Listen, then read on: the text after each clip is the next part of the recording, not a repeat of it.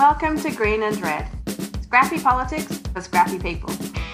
A regular podcast on radical environmental and anti capitalist politics.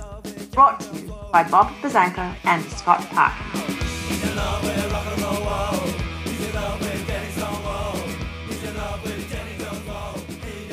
Welcome to the Silky Smooth Sounds of the Green and Red podcast. I am Scott Parkin, your co host in Berkeley, California today. And as always, I'm joined by uh, Bob Buzzanco. Today I'm in Niles, Ohio. And um, we always thank you to begin the show. And uh, if you're watching this on YouTube or, you know, hit the subscribe button, or if, you know, uh, listening to it on your favorite podcast platform, do the same, share, rate and review, all that kind of stuff. And if you have a few extra dollars and like what we're doing, we do have some overhead, so you can always uh, donate if you'd like. Yeah, and if you um, like, like Bob said, if you like our work and you want to donate or become a patron, check out our website at greenredpodcast.org and hit the support support button. Uh, my words are jumbling a little bit today. Uh, and then if you or if you want to become a patron, you go to our Patreon page, patreon.com backslash greenred podcast, and become a recurring donor.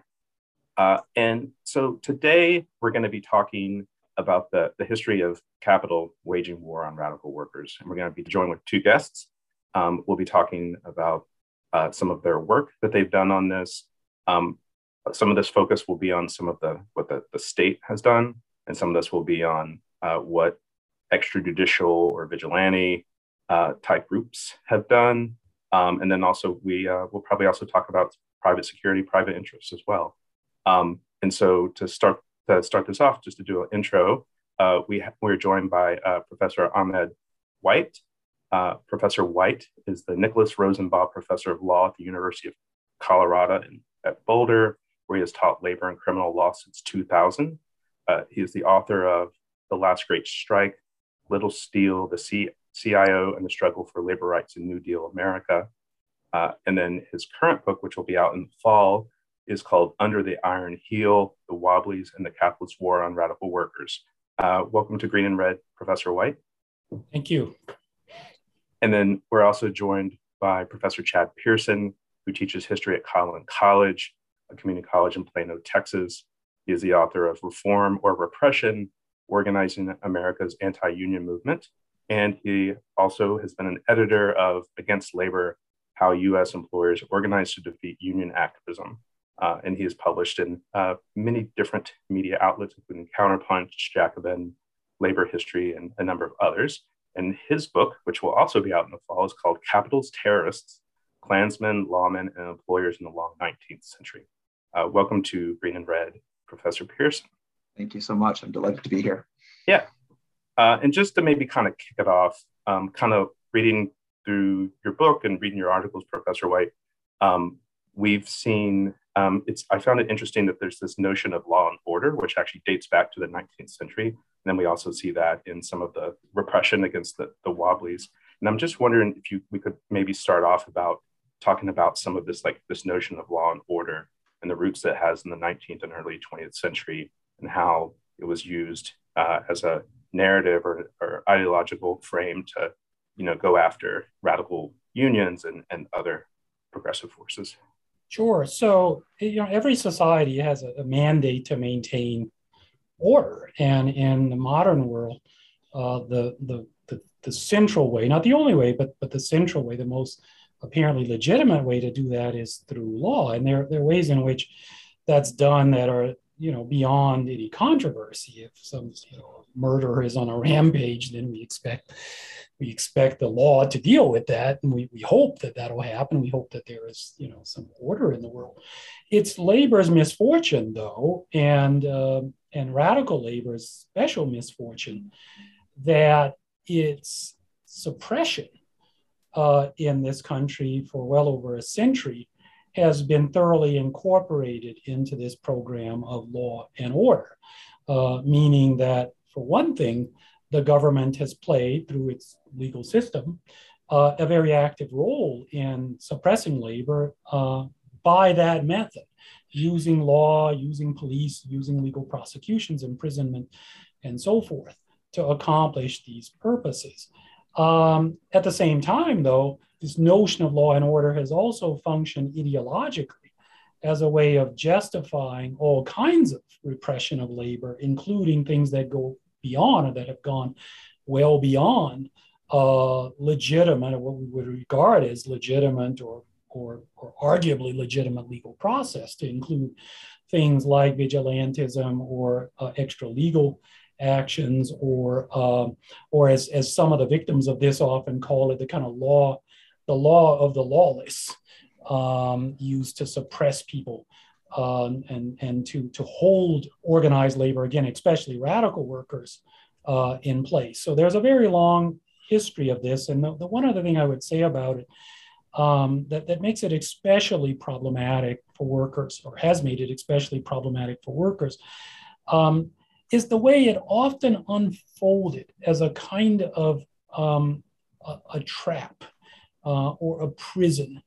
Um, in the following way um, that workers, in asserting their rights, uh, often found themselves in a position where to play by the rules was to face certain defeat. Um, and they, at the same time, they often encountered situations where they were very explicitly provoked into acting in illegal ways. And either way, uh, what often happened was that workers resorted to um, illegal actions, uh, sometimes violent actions, uh, that themselves provided um, a kind of incontestable justification for the use of state power, or for that matter, vigilantism, uh, to hold them in check.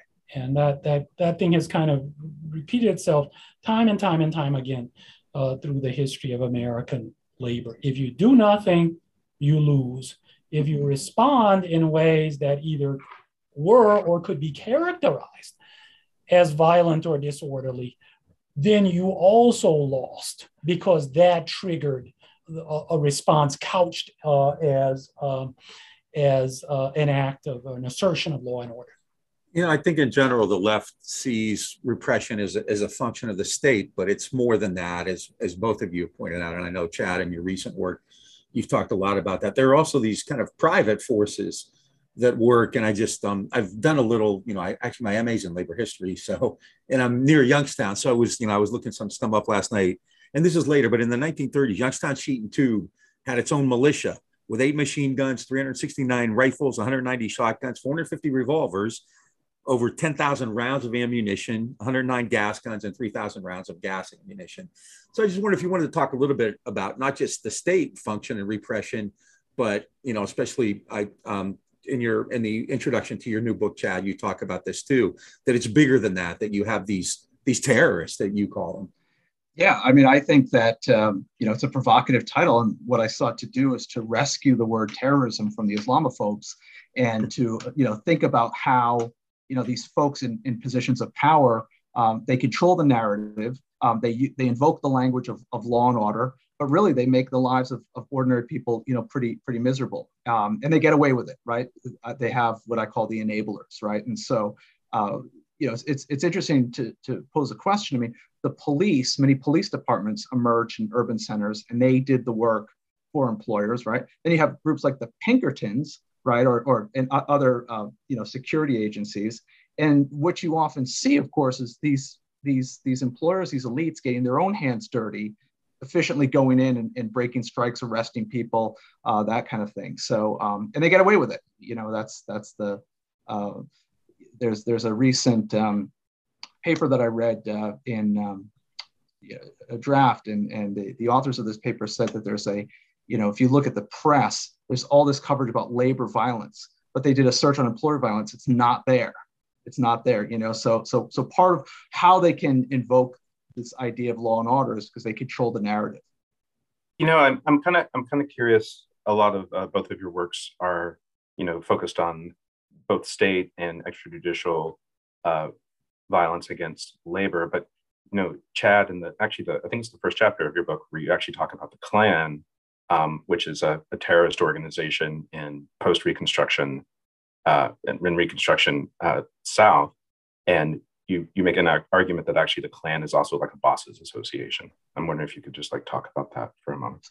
Certainly, certainly. I, I think so. When we, we think about race and, and race relations, the Klan, uh, there are all these civil rights groups who like to talk about hate hate organizations, hate organizations. Well, I don't think hate as a as sort of a unit of analysis is appropriate here. I think it's better to think about exploitation because you know what did the Klan want? What sort of vision did they have? Right? They wanted African Americans to shut up and take it, to work the fields, to work, you know, to do nothing but work, not, you know, in, uh, get an education or uh, vote or, you know, get involved in one of these, these union leagues. So the Klan itself, um, the leadership tended to be uh, elites, landowners, uh, merchants, lawyers, uh, and, and they sought to force those former slaves who enjoyed that new freedom to get them back to the farms and back to the plantations.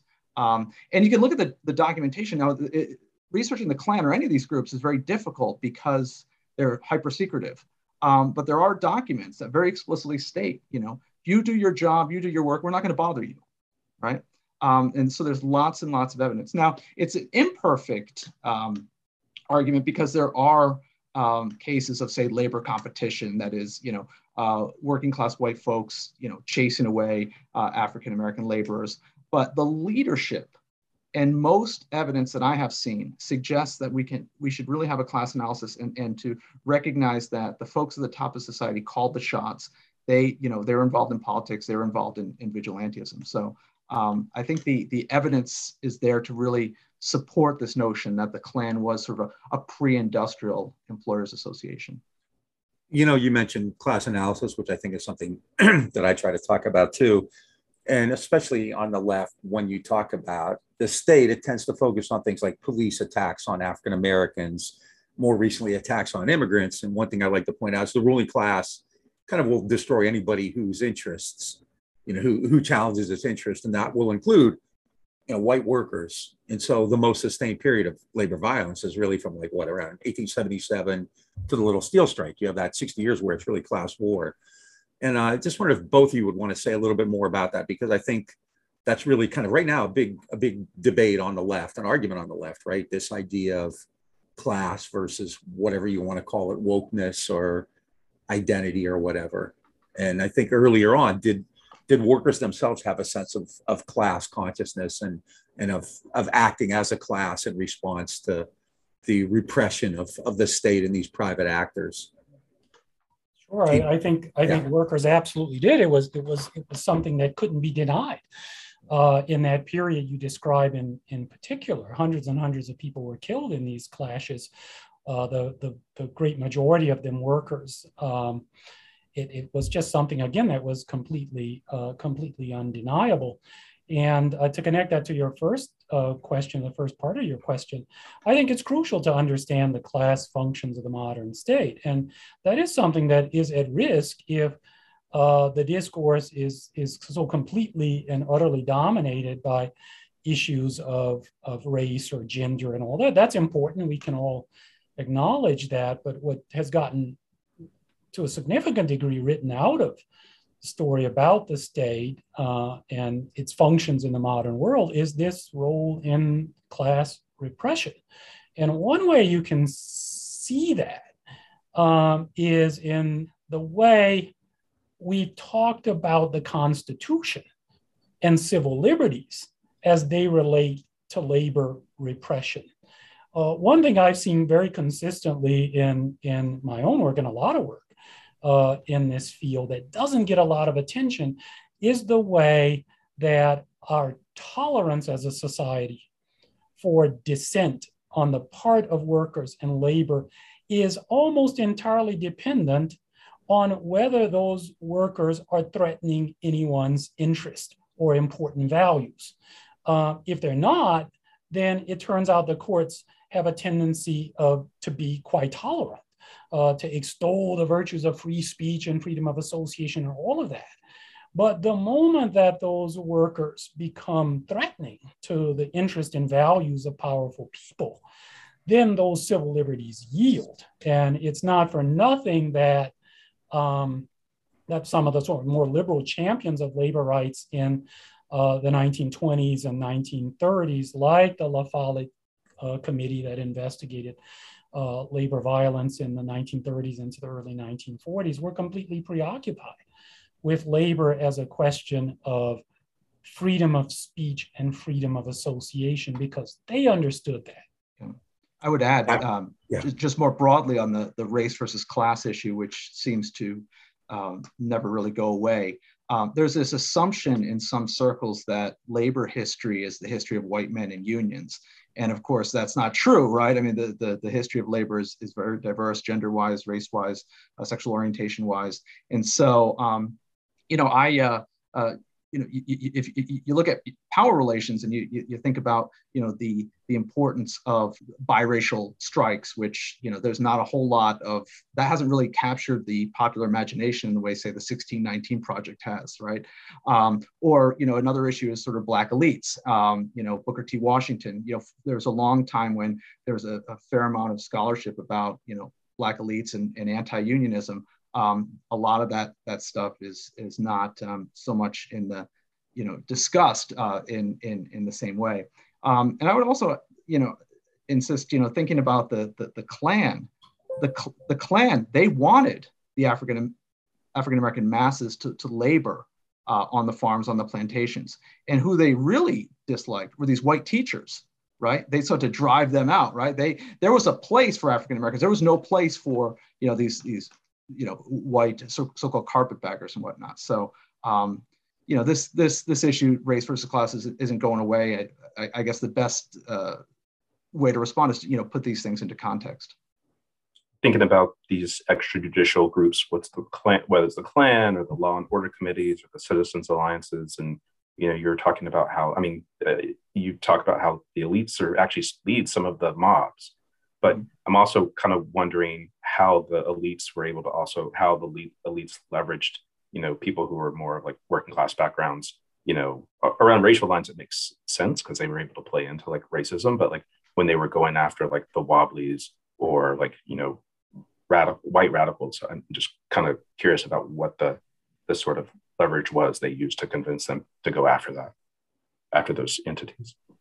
One of the things that you see in the early 20th century are the development of these um, paradoxical sounding anti-labor union unions, right? So these are, you know, it sounds oxymoronic, right? You've, you've got a, you know, the, the independent order of labor, the free labor association, right? And so they mobilize, they being the elites, mobilize uh, uh, workers into these anti-union leagues. Now, it's difficult to know how sincere the workers in these organizations were because there's a, a problem with, you know, um, uh, sources, you know, uh, uh, evidence. Um, so you know, there's there's always been um, you know strike breakers, scabs, and whatnot. Um, I think there are lots of different scenarios. There are cases where you have the strike breakers don't know they're heading to a, a, strike and they get there and they're like, oh, you know, well, I'm already here. I guess I got to do it. Um, there are others who, who turn around. Um, there are others who sort of, you know, might be true believers in, you know, uh, anti-union uh, ideas. So it's, it's hard to kind of generalize. But what I say you know, in my book, um, for the most part, we're looking at, at elites. They're the ones who are engaged in the kidnapping raids. They're the ones who are engaged in the, the drive out campaigns, uh, that sort of thing. And how many sort of working class people are, are in these organizations? Um, hard to say, but my sense is not a whole lot. Another important way that that that this kind of um, this opposition to workers was was was generated and rationalized was um, was was through the the rhetoric and the politics of patriotism um, and militarism. Um, so I think it's important not to focus too much on the so-called Red Scare periods, the first one in the 19, uh, 19, 19, 1920, and then the, the, Little Red Scare in the late 1930s and the, the, the the second Red Scare, so called in the 40s and 50s, because there was plenty of repression in between those periods. But those are important nonetheless because they emphasize exactly the way that, that, that patriotism and militarism and uh, issues of state security could be used to mobilize uh, people, that, that this is a real threat. And you combine that with the politics of race, uh, the politics of ethnic competition and tension and conflict, and uh, it was you know a pretty effective formula uh, for mobilizing people against uh, workers. Not for nothing was the American Legion, for instance, almost from its inception, a, a very uh, active force in uh, in organizing anti-labor violence, including, for instance, the so-called Centralia massacre in, in November of 1919, uh, um, where, um, where um, Wobbly was, was, was, uh, was lynched after, um, after an attack on their Union Hall. And that was spearheaded by a group of um, American uh, legionnaires. I think it's such an excellent point, and just the uh, open shop principle, the idea that you don't need to be a member of a union to, to work in a workplace, right? This is a sort of powerful ideological uh, uh, campaign. Um, in the era just after World War One, the employers and their allies referred to it as the American Plan. The mm-hmm. American Plan, right? That is that you're you're equating America, you know, uh, the open shop system of industrial relations with, with with with patriotism, right? And so they're very explicit on on that issue. Something you brought up earlier, and I want to kind of think it's important um, because in general, and if you read, you know, like Howard Zinn's book, which is wonderful, but I think somewhat romantic, um, the, the focus tends to be on these violent acts, these, these terrorist acts. But the ruling class has kind of countless strategies it can use. And you mentioned earlier things like the media and the courts. I just wonder if you could talk a little bit more about that because, you know, if you look at American protest history, it's really not as violent as many other places, especially, you know, on, on the side of labor and the left and and the ruling class in many ways doesn't have to right it, it can and it will and in 1877 it did in 1886 and so on but it has other strategies it has countless strategies. Do you want to talk a little about that? Because i think that's really important in understanding the way you know oligarchic power works. Um, yeah, no, I think, um, I mean, you know, Ahmed could probably speak uh, to this with greater detail, but I mean, in, terms of injunctions, right, you have tons and tons of injunctions that stop uh, uh, workers from protesting.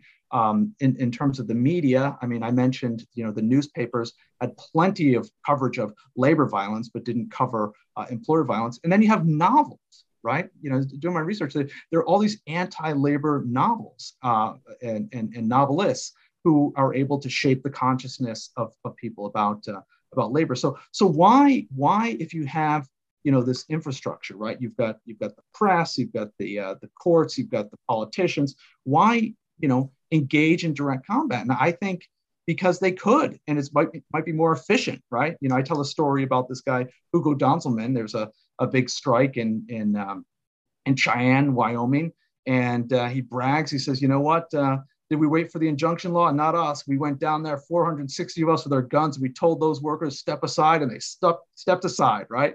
Um, and you know, this this is the you know these are powerful people, right? They're they're they're employers, they're they're legal experts, and um, you know he was the first um, uh, attorney general of uh, of Wyoming. This guy, right? So he could have gotten an injunction, right? But he just goes down there with his guns, right? And and uh, uh, and so I, I think maybe they want to you know flex their muscles. Um, maybe they enjoy the the adrenaline rush of direct combat. Some of these people were involved in Indian War. Some of these people were involved in the Civil War.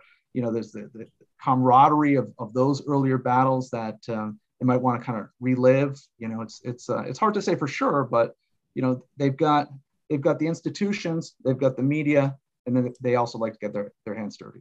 It's a bit like some of these Republican politicians who went to the Capitol riot. It's right. what that made me think of yeah yeah and you, you know you, you you also have to ask the question what do we mean by violence you know there's a lot of workers back then talked about the violence of the master class in a way that encompassed uh, not only overt violence uh, the way we were talking about it a minute ago but the implicit violence of arresting people of um, of locking them up in local jails of putting them in prison uh, and all of that, which was which was ubiquitous. I mean, uh, several thousand people were put in prison, um, leftists of one sort or, or another between, um, say, 1877 and 1937, and countless tens of thousands were thrown in jail.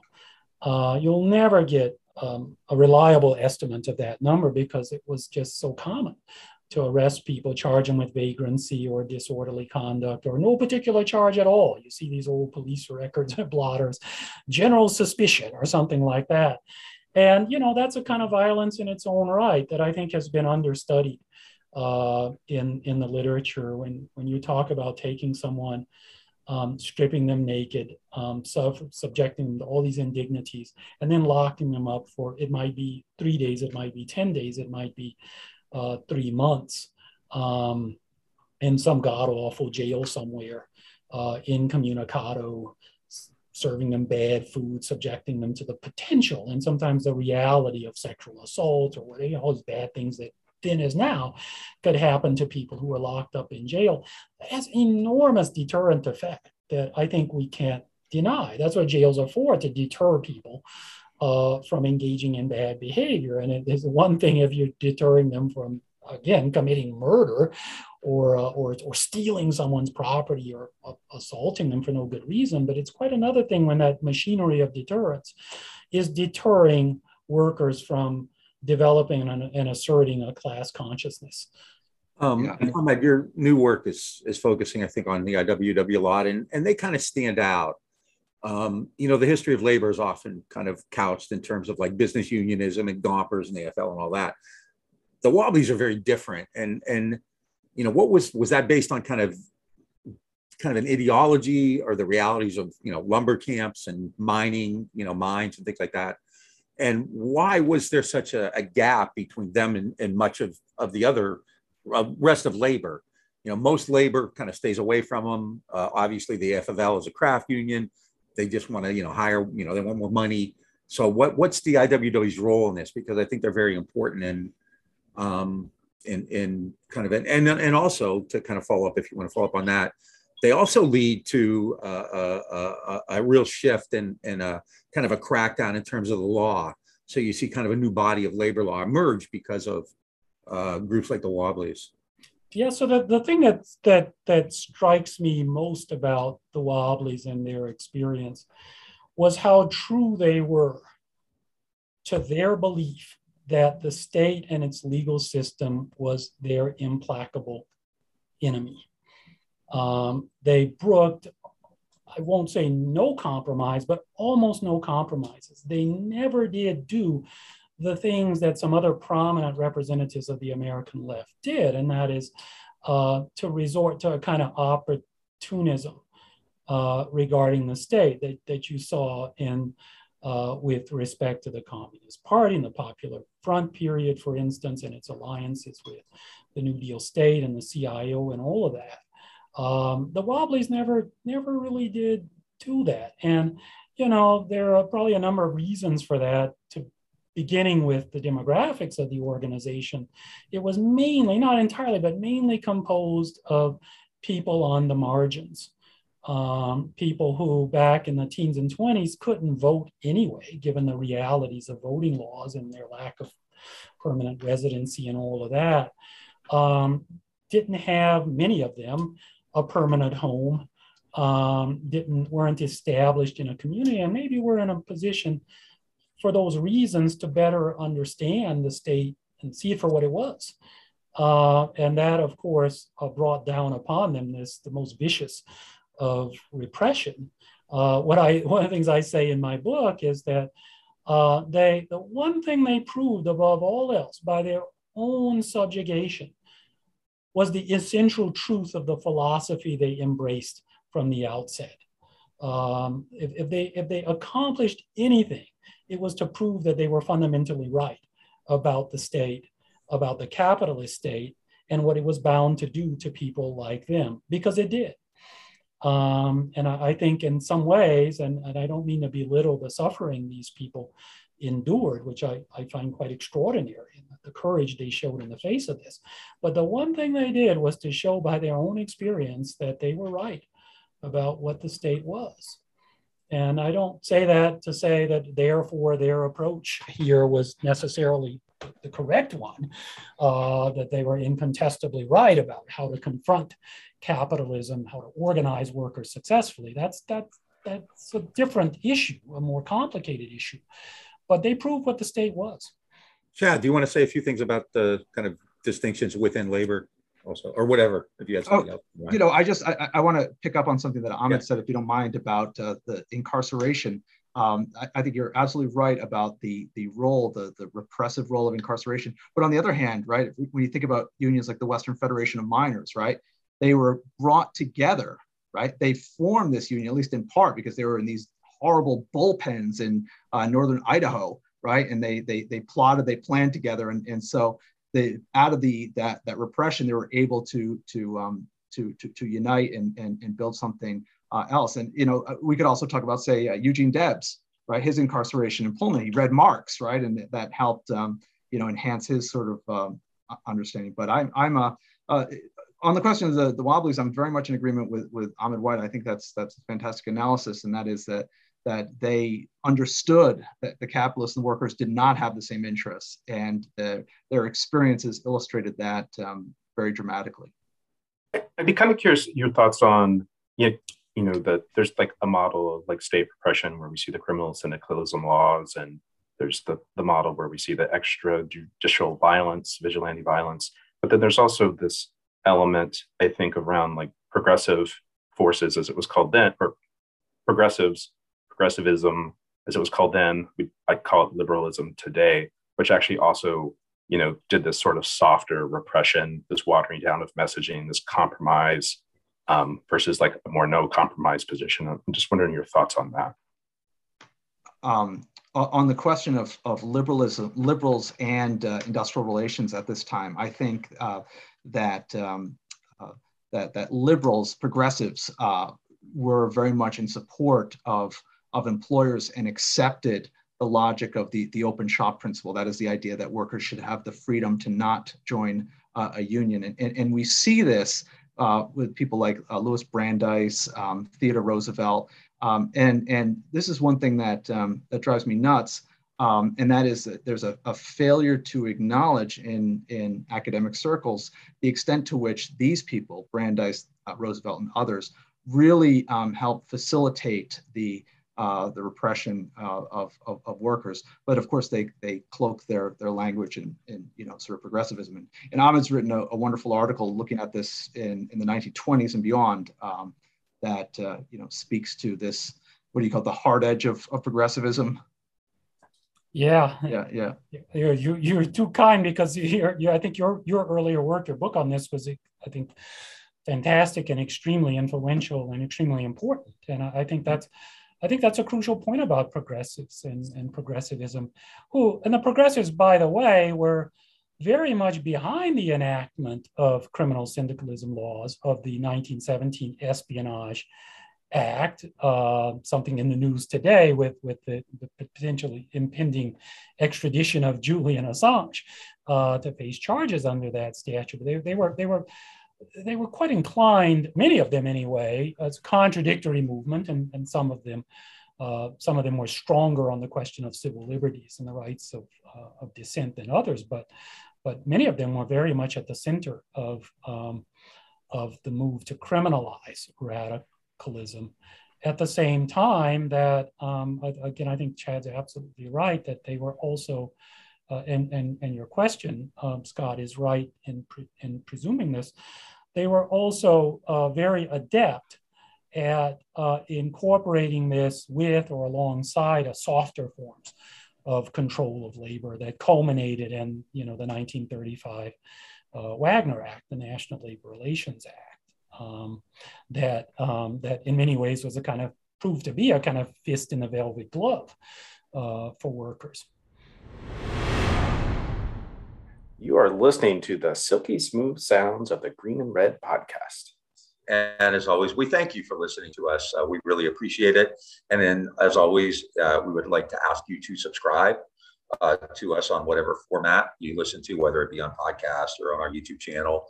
Um, you can follow us on Instagram, Twitter, and Facebook. We are on Linktree slash Green and Red Podcast, and we now also have postcards. And if you have a coffee house or a library or a bookstore or someplace like that in your area that might be uh, a great spot to put some of these, just ask us and we will send them to you free of charge to spread the word about the Green Red Podcast.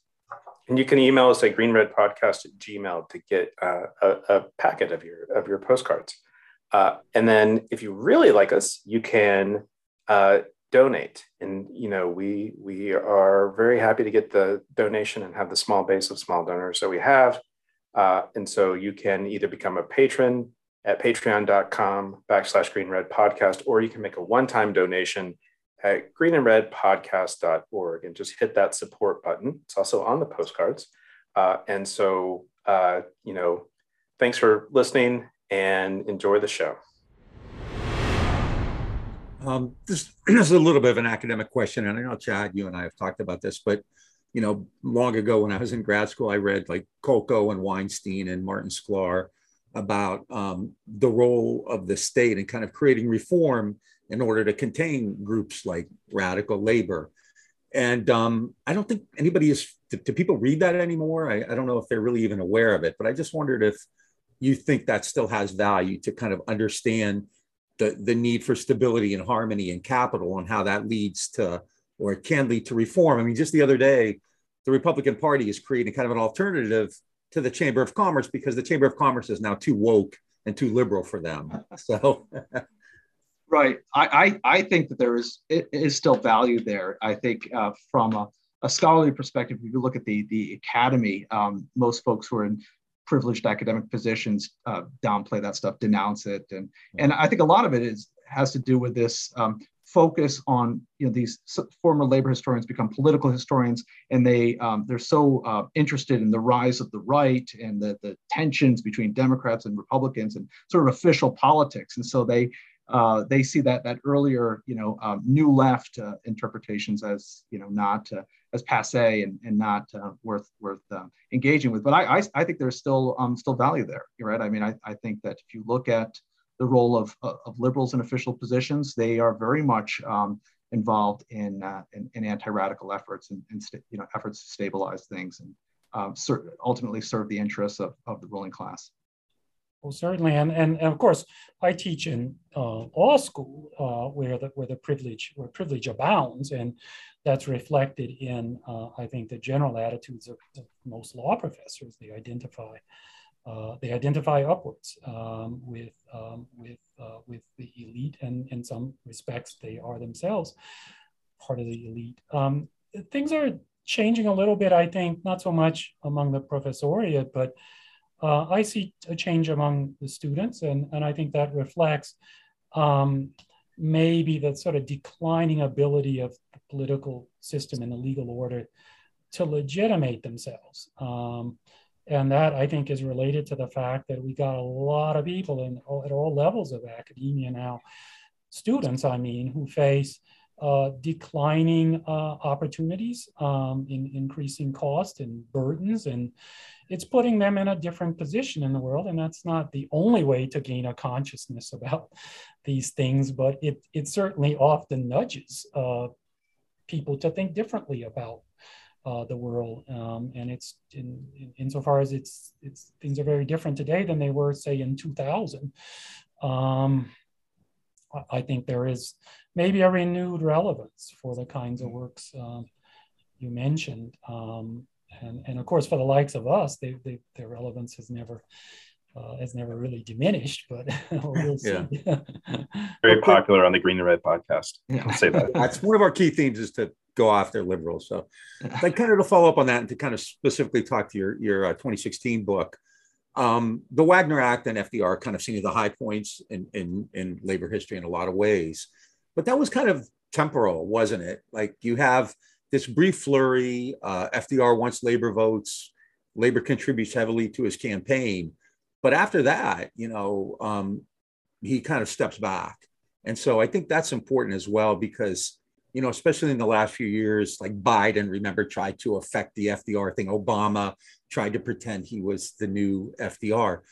But even FDR wasn't really FDR, was he? Mm, no, no, he absolutely was not. And, and, and that was made tragically evident in the Little Steel strike uh, when, you know, 18 or so, 16 or 18 workers were killed uh, in the course of this, this, this vicious and bloody strike that was completely, by the terms of the Wagner Act, which was enacted a couple years before the strike occurred, um, unlawfully provoked by these powerful steel companies. Uh, they flouted their obligations under the Wagner Act. Um, knowing that, intending that this would provoke a strike. And then they brought to bear the kind of weaponry that you mentioned uh, Youngstown Sheet and Tube had on hand. The other companies had similar stockpiles, and they killed all these people, or they they relied on the, the National Guard or local police to do their bidding for them. And in the midst of all of this, um, you know, the CIO fairly begged the Roosevelt administration to intervene on their behalf. Frances Perkins and Roosevelt himself and the New Deal governors in the key states, uh, Martin Davey in Ohio, uh, playing a lead role in this regard. And they, they, for the most part, got nothing. In fact, Roosevelt uh, quite famously pronounced this a plague on both your houses, uh, allowing the Steelworkers Organizing, Steelwork Organizing Committee of the CIO to lose that strike uh, and lose it decisively. Um, and that, you know, again, uh, it's not the only evidence of where uh, Roosevelt and his administration stood on labor rights, how, speak of opportunism, how opportunistic they were uh, relative to New Deal labor.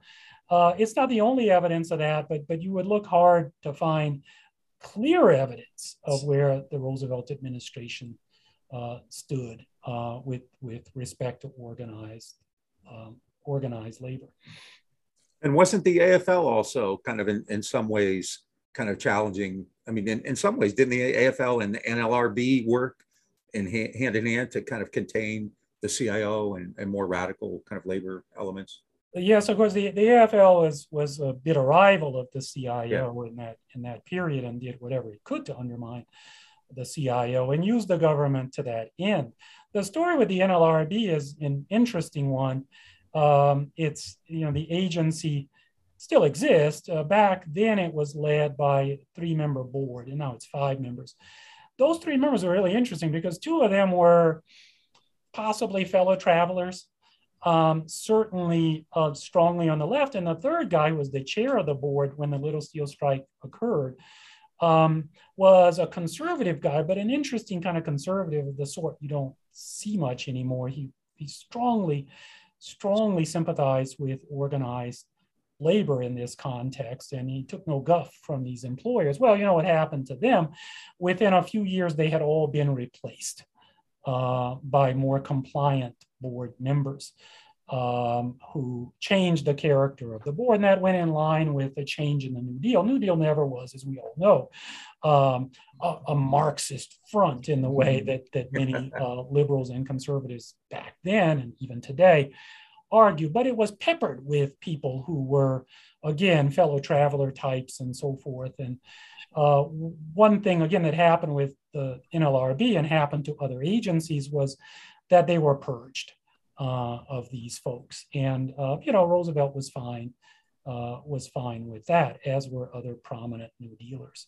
And the end result was that by the 19, early 1940s, the NLRB was, uh, was fairly active in suppressing labor rights, uh, particularly when they were asserted in, asserted in militant ways by, uh, by explicitly leftist unions. So there's a, you know, there's basically a story here that we all think about Taft Hartley as being this mm. sort of this revolutionary attack from the right on um, on the, the edifice of New Deal of, of liberal, super progressive New Deal labor law. Well, the problem with that story is that it's only partly true because a lot of the things that Taft Hartley did codified had already been done administratively by the NLRB or by the courts you know, on the question of the um, Memorial Day massacre, I mean, there's really no accountability for these cops who who slaughtered these people, right? I mean, it's you know, uh, so many today, you know, many you know liberals, even some leftists, will look back at the 1930s and sort of pepper over, you know, the uh, Memorial Day massacre, or you know, ignore the Smith Act, which was also you know uh, signed by Roosevelt, right? I mean, there, there's you know, I don't want to sound sort of ultra left here, but there's really some some anti-labor things going on at, at that time, and so it's okay to be ultra lefty. yeah, actually, I'm glad you brought that up because, and this is delicate, and I always kind of get somebody pissed off at me, but when people talk at the police today attacking immigrants or attacking African Americans, which is horrific, right? But I would say, yeah, but they'll go after anybody who gets in their way, and I always mention the Memorial Day massacre or just the labor wars, and I think that you know the left has to understand that you know white privilege even white privilege has its limits. Like if you're out striking they'll shoot you. And i mean i've talked to people here long ago who were veterans at a little steel strike at youngstown who said you know one guy said an 18 year old national kid in the national guard was shaking and holding a rifle at him and it terrified him you know um, but i think that also gets to the one of the big questions on the left is like why isn't there more of a radical tradition in the US. Why is there no socialism? Why was there never a labor party? And I think when you call capitals agents terrorists, I think that speaks that. But do you want to kind of like we're going for the big the big question here? Why why you know you did have movements, you had the IWW, you had other labor unions, you had uh, the Germans at Haymarket, you had the Italian anarchists, but that's always kind of a, a fairly minor part of the overall, you know, kind of direction of labor. So why why isn't there socialism in America, Chad? Uh, well, you know, I mean, it's uh, yeah, there you go. um, you know, I I, uh, I, I think a combination of repression, co-optation, um, you know, thinking sort of sort of broadly. Um, w- one thing we we didn't talk so much about is um, the role of blacklists, right? Uh, particularly in the 1880s and 1890s, um, these were these really terrified workers, right? I mean, you have thousands of people who are who are blacklisted and unable to get jobs, and you know, really living in in impoverished uh, uh, conditions. Um, it's scary, you know. Ahmed brought up the incarceration. I mean, that's that's huge. Um, and and so you know what I try to show in my book is that you know you have you might have these sort of spectacular strikes, and then they the ruling class with their their enablers um, come come at these people really hard uh, and you can't uh, you can't dismiss that, right? I mean, I think that's that's uh, that's pretty scary. Even even soft forms of of repression, right? Like blacklisting, book burning. You know, these things uh, these things matter. Uh, yeah, someone in my family was a president of a steel mill that went on strike in the 80s or early 90s, and that mill shut down. You know, it was taken over by kind of Bain Capital or somebody. It took him about two years to find a job locally because everybody knew he had been the the leader, you know, of that strike. Uh, many um, years earlier. So that, that kind of stuff clearly is still there. Um, you know, uh, when we mentioned, when we interviewed Staughton Lynd a long time ago, uh, one thing that he was really uh, felt strongly about was that uh, in the 30s, these unions started making contracts where they kind of put in, no, they agreed to no strike clauses in exchange for collective bargaining. And, you know, that's often portrayed as like kind of a, a pro labor development. But in fact, I just wonder what you thought of that as well. Like, the way even the CIO negotiated, you know, in the 30s? Uh, well, I guess you know what you're doing is you're you're you're uh, you've got stewards who are not uh, connected to uh, the rank and file, and you've got the, you know these these unions become more more bureaucratic, and and that uh, kind of de-radical depoliticizes uh, the labor movement quite a bit, I think. You know, and so um, there is a case to be made for you know a labor movement before the New Deal, right? Which is you know yes, lots, tons of, of, of repression, but it's also, uh, you know, more participatory, you know, um, good examples of, of rank and file activism, that kind of thing. So, yeah.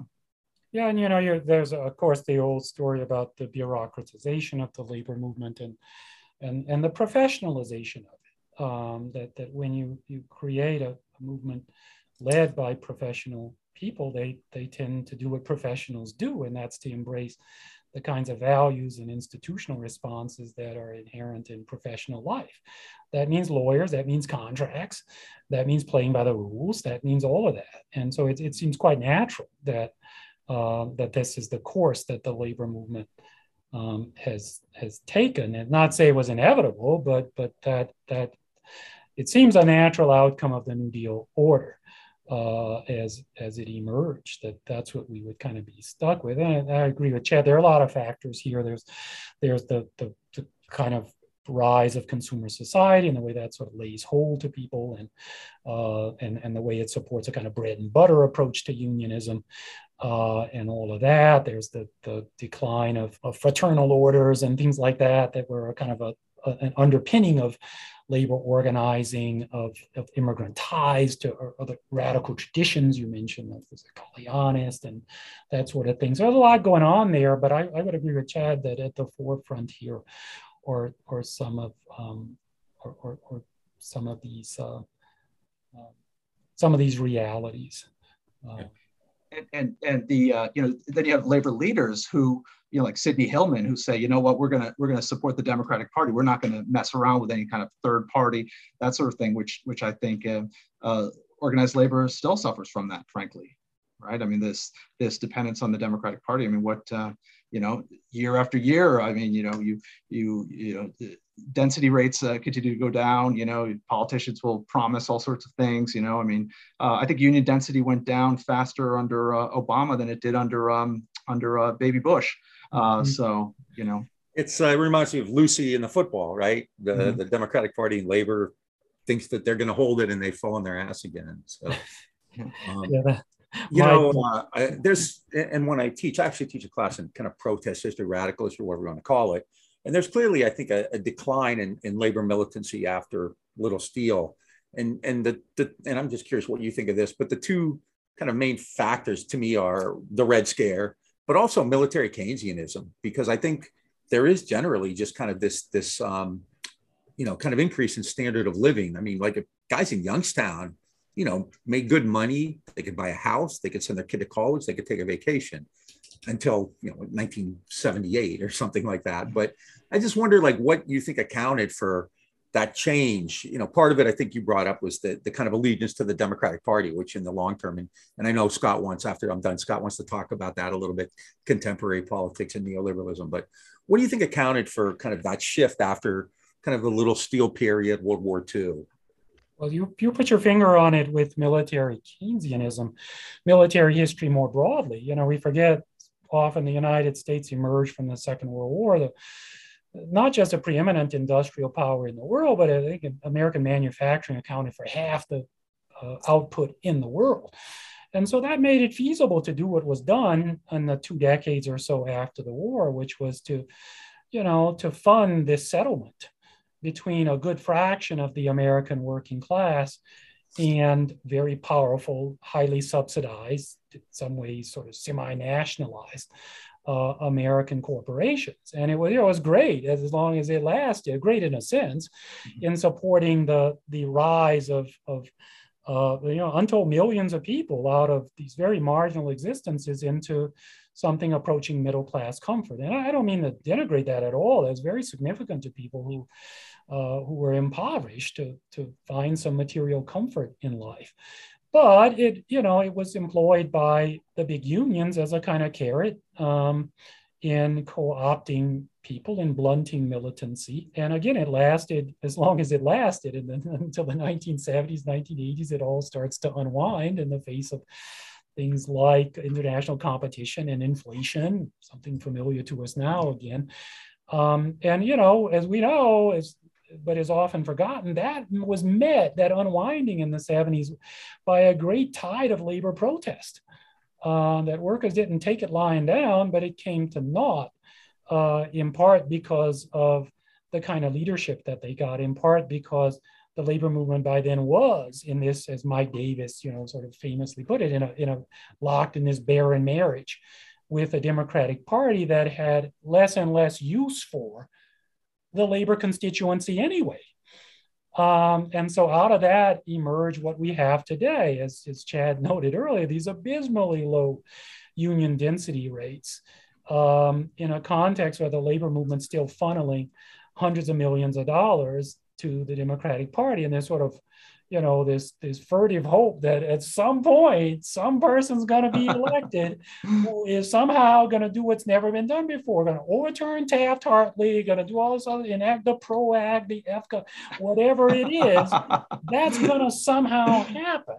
So what hasn't happened for getting on 80 years now 70 something years is, is one day is going to happen. Sort of waiting for Guffman uh, moment is going to come and it just and it just hasn't I know Scott, you had, uh, I've been monopolizing. I could talk for like five hours with you guys about this because it's really fascinating or something. So, but I, I don't want to, I do have one last question after Scott. So, yeah. yeah, my, my question is just around kind of more current, current events. I, I my, my day job is I, I work in the environmental sector and work in a lot of organizing and movement organizing sectors. And so thinking about the criminal syndicalism laws against the wobblies, but then also the extrajudicial forces. It's like, you know, we're seeing like in, in environmental world, we're seeing like after Standing Rock, we're seeing lots of anti-pipeline protest bills in, in many states. Uh, and we're also seeing, you know, federal prosecutions and state prosecutions of people who were involved in the 2020 uprising. We're actually having a show in a couple in, next week about with someone who does legal support for those folks. And so we have this sort of like state, at least state level, not quite federal, but like state level repression. And then we also have, you know, very much in the news, particularly right now around the January 6 hearings, we have, you know, the, these extrajudicial groups, the Proud Boys and the Oath Keepers. And I'm just wondering if both of you could comment a little bit on just like how you see, you know, this period 100 years ago, further back, um, you know, how it parallels with what's going on today. So, if I may, um, I think uh, you know January 6th is a, a good example of you, you've got you know mostly fairly privileged you know business owners uh, ceos you know uh, engaging in this this direct campaign. And I, I sort of drew some parallels there with the uh, you know earlier folks. Of course this wasn't an anti-labor uh, movement but certainly these people probably don't like labor. You know they they they they, they believe in racial and, and, and class hierarchies. Um, tend to be pretty pretty privileged you know they they didn't have many enablers and positions of power but they you know, um, they certainly felt confident uh, doing this, right? When they went in, they were asking the cops to join us. They certainly like like the cops. You know, they um, they felt uh, entitled, and and even you know some of these folks who were, who were arrested, like, why are you treating me like a black person, right? I mean, they kind of they couldn't they couldn't understand, you know. Um, but uh, you know, so it, it, gives you a sense of their their sort of a uh, entitlement. But I mean, you look at some of these oath keepers and and um, the Proud Boys. I mean, they're you know upper middle class folks living in McMansions. You know, they're uh, um, this is not you know there's there's a tendency I think to say you know uh, you know all these like reactionary Archie Bunker types. You know, but these are you know um, fairly privileged folks who who do a lot of harm and uh, feel entitled and and sometimes get away with it. Bob, Bob calls them the lumpen oligarchy. Lumpen, yeah, well put. Like Mike, Mike Lindell is the head of that. So. you know, and the, the one of the one of the ironies there, which kind of parallels what I said earlier about the dilemma labor faces with violence, um, is, and, and in saying this, I don't mean to overemphasize the importance of court decisions, but one of the ironies here is that a casualty of January 6th um, may be the legal protections that people on the left, that we all as Americans enjoy, uh, such as they are. The constitutional protections we, we enjoy now, unlike in the early 20th century, from being prosecuted for acts of um, rebellion that aren't violent or imminently violent. So you hear a lot of talk now about Brandenburg versus Ohio, the 1969 US Supreme Court decision um, that concerned the Ohio criminal syndicalism law. Now, the, the defendant in that case was some some some pathetic young, I think it was a young guy, Klansman, who um, who filmed himself, you know, berated black folks and Jews and all this stuff. But the Supreme Court finally, in that case, um, gave some real teeth to the clear and present danger test. Um, that had been devised decades earlier, but up until that point had done as much to justify prosecuting wobblies and communists as it did to limit the prosecution of wobblies and communists. And there's, there's a wonderful irony there. The Supreme Court was under the leadership of Earl Warren. Uh, Earl Warren in 1920, when he was a, a new um, uh, district attorney in Alameda County, Oakland, he said on his first day on the job, he prosecuted a criminal syndicalism case a case involving a guy named John C. Taylor, who was a former Wobbly and a founder of the Communist Labor Party. And he, he claimed, oh, I didn't do very much in the case. That's not clear at all. But regardless, here you go, fast forward to 1969, and Earl Warren leads the court in saying, look, we can't do this anymore. There has to be a robust test uh, uh, of, of the interest of the state before the state prosecutes people for advocating uh, militant things. That precedent is very much at risk today, in part because many liberal jurists and political commentators don't like it. And I can tell you the reason they don't like it isn't limited to uh, the potential that it creates for difficulty in prosecuting the January 6th rioters, but is much more comprehensive than that. And it goes to the point that we all, in different ways, made earlier or observed earlier about the position of progressives, today's liberals, when it comes to any kind of radicalism. another kind of contemporary question. Um, for what about a year or so now, we've seen pretty good, you know, run of success among like Starbucks and Amazon workers, but we're talking often, you know, 15, 20 employees. It's not like steel workers and auto workers where you had hundreds of thousands, right? Um, just wondered, you know, kind of what you thought of that. I mean, it's it's obviously not a bad thing, but does it have any larger meaning or give us hope? I think the um, it's pretty inspiring. I mean, they the first uh, Starbucks in North Texas is uh, literally you know a few buildings down from me, and so I go in there and you know uh, order my drink and say Union Strong and all of that. Um, I think we're up to about 150 or so. Yeah. Um, but here's the problem, of course, right? Uh, winning a union doesn't mean you know you still have to go through the negotiation process, and so they are um, uh, dragging their feet, uh, both Amazon and Starbucks and frankly, things are going to have to escalate. Um, they are there are some strike actions. Um, I think there's going to have to be more of that. You know, easy for me to say from the sidelines, but um, you're going to have to have that kind of confrontation because I don't see the. Uh, I mean, the NLRB is you know better under Biden certainly, but uh, I don't think um, you know the, the they'll just the, these these these bosses will continue to, to drag their feet and and uh, we need uh, we need folks to, to step up and and uh, really uh, take these places on. I think Schultz, the CEO of Starbucks last week, said that he would never negotiate with the yeah. unions.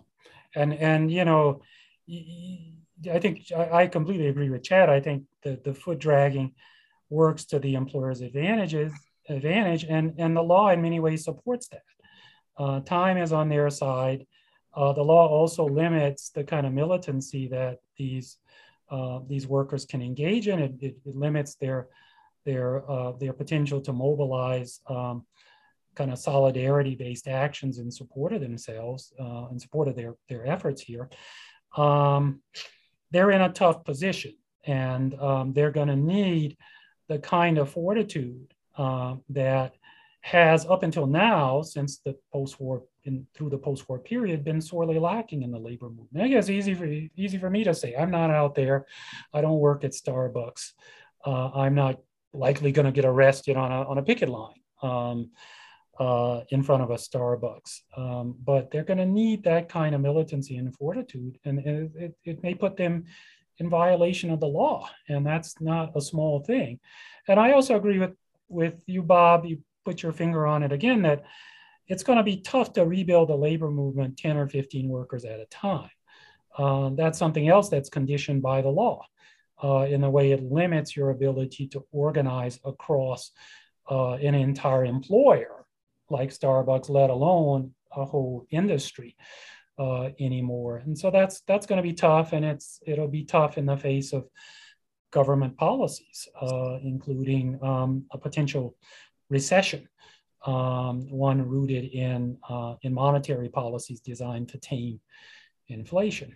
But we'll see. I mean, I I I I wish them the best, and I do admire um, admire what's been happening in a lot of these workplaces of late.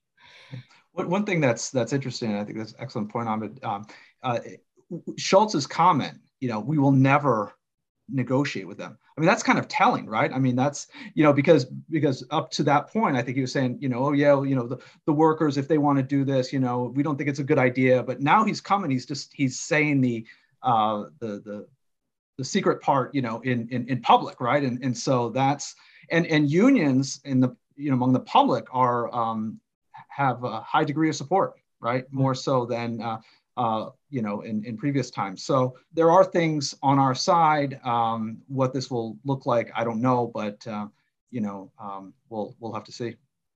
Yeah, I've got about 18 more questions, so I'm gonna.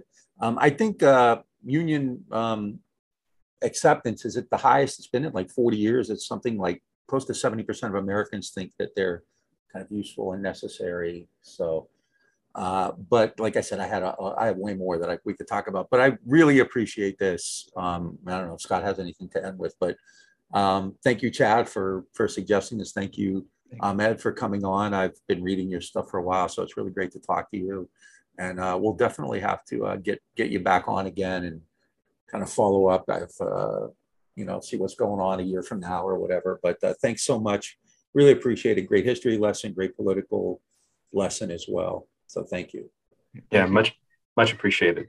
Uh, folks, you've been listening to Professor Chad Pearson, Professor Ahmed White. We've been talking about capital's war on workers, radicalism, and, and unions, etc.